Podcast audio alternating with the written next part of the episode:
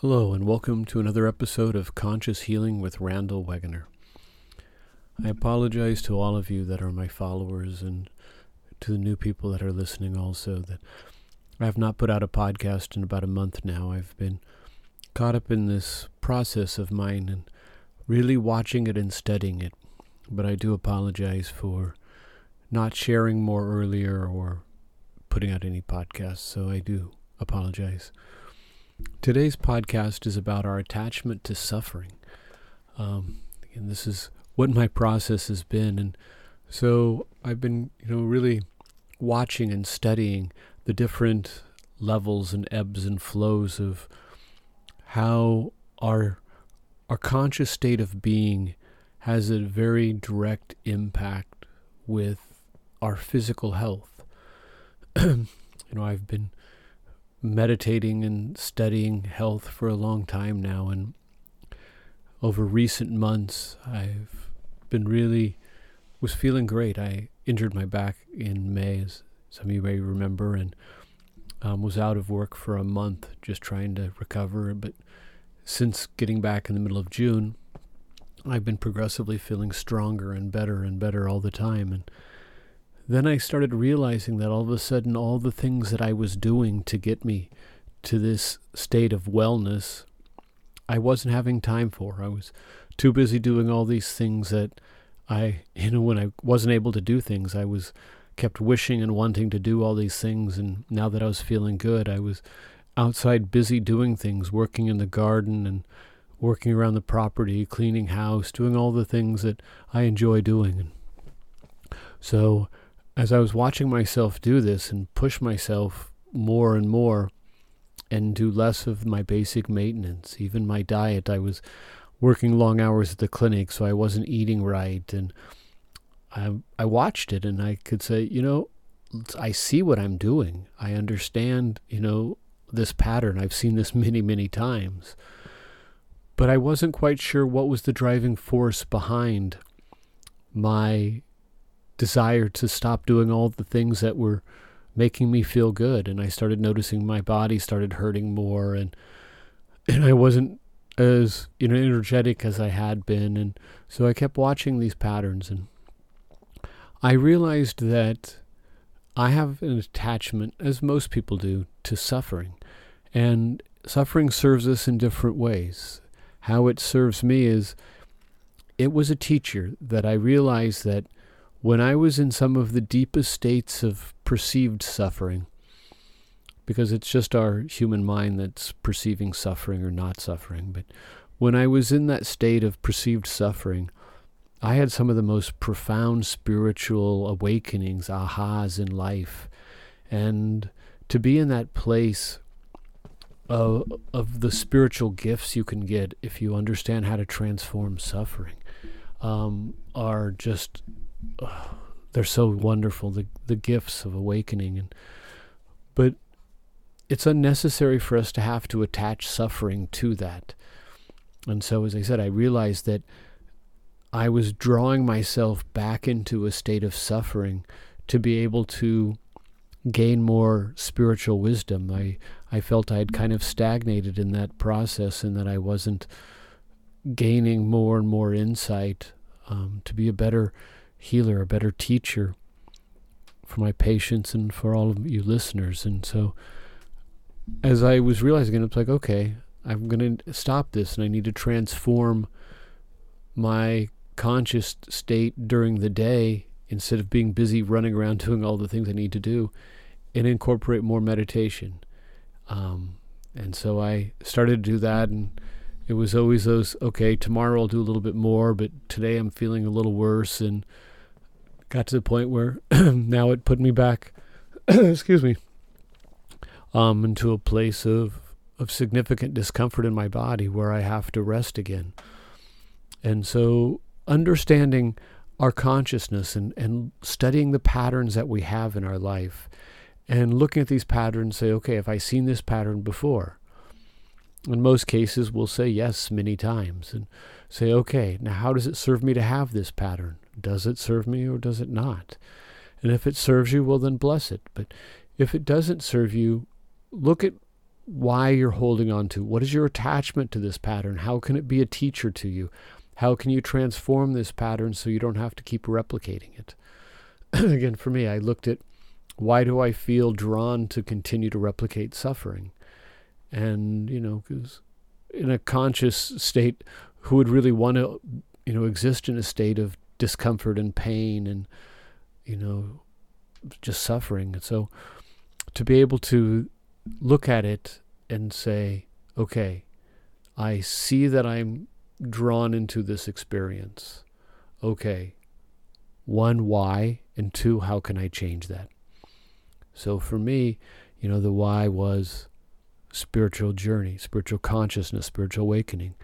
And for a lot of my patients, they're drawn into suffering for many different reasons. You know, some perceive themselves as victims, that they're victims of life and a lot of consequences.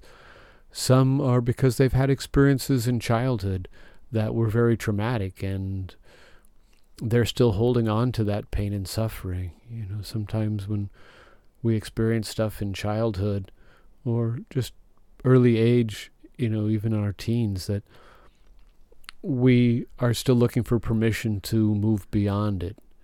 Again, it may sound a little funny, but it's actually quite real that, you know, our young inner child still exists and still waiting for somebody to give them permission not to to suffer, not to hold on to these old patterns that replicate suffering. And for some people they just don't know how to change it. They don't know how to exist without suffering because as humans we adapt all too well excuse me to everything including including things that we shouldn't like suffering and things like that excuse me. Um, so, you know, look at why you're drawn to a state of suffering. And, you know, there's many ways of transforming it. Even, you know, those that have had traumatic experiences when you were young, you can still let go of all of that and exist in your life, exist as an active being, not as a reactive being, and to be able to come from your soul, which is a spiritual being having a human experience, there is no trauma, drama, or anything attached to the soul itself. The soul is just pure divine love. So, the more you can know the soul of who you are and exist as the soul that you are, you know, our physical experience is just the animated manifestation of our soul. So, we express who we are at a soul level through our physical experience. Um, and so to be able to tap into that soul level of who we are, of the spiritual beings that we are, and allow that to then permeate out through the physical body and change the physical body and our consciousness. And so it's important that we stay consistent with consciousness of, excuse me, of love and the divine and not perceived, you know, pain and suffering. And again, Sorry, a little congested today. Um, as I've said before, you know, look at the the patterns of, of, of what you're drawn to, you know, with suffering and perceived suffering and um, pain and and that kind of stuff. Of again, how does it serve you? So, so learning how to, okay, look at you know again, what is the the reason I'm drawn to to suffering. Now it's how to transform that suffering. And, you know, I said some of it, just changing your perception, changing it to a state of love, a state of of gratitude, you know. Gratitude is much better than attitude any day. So make sure that you always come from that place inside where you're grateful for the experiences without judgment you know, this is not an overnight process where you can just, before you go to bed one day, say, okay, tomorrow I awaken and I won't have any more of these negative thoughts and I will know who I am at soul level and go to bed and wake up and you've awakened into a, a deep and profound state of consciousness. You know, this may work for some people, and blessings to those of you that it does work for. but for uh, many of us, it takes a lot of work and takes a lot of focus and understanding how we created this experience, and then again, how to uncreate this experience, how to be able to look at our lives and look at, you know, what is of light, what nurtures us, whether it's diet, whether it's job, exercise, even friends.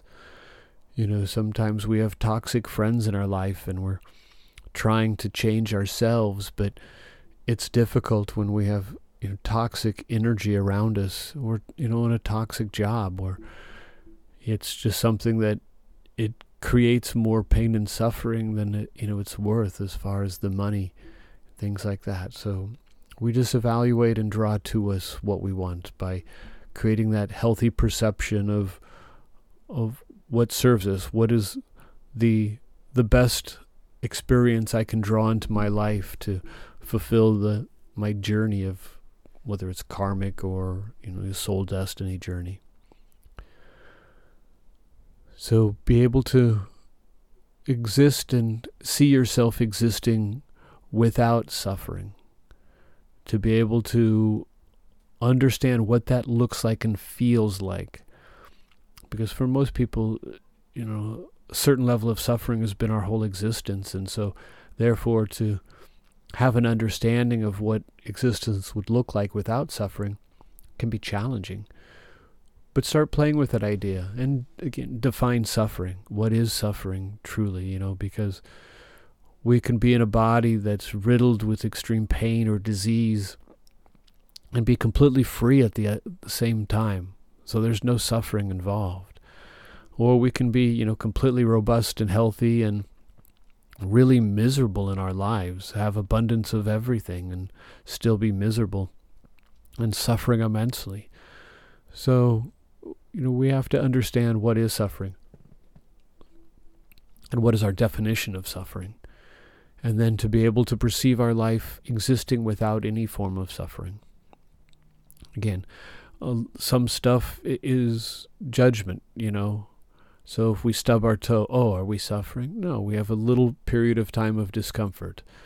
You know, you eat something that didn't agree with you and you have nausea, vomiting, stomach ache. Are you suffering? In the moment, yes. But again, this is all temporary stuff. So to just see it for the experience that you're having without having to label something as this is suffering.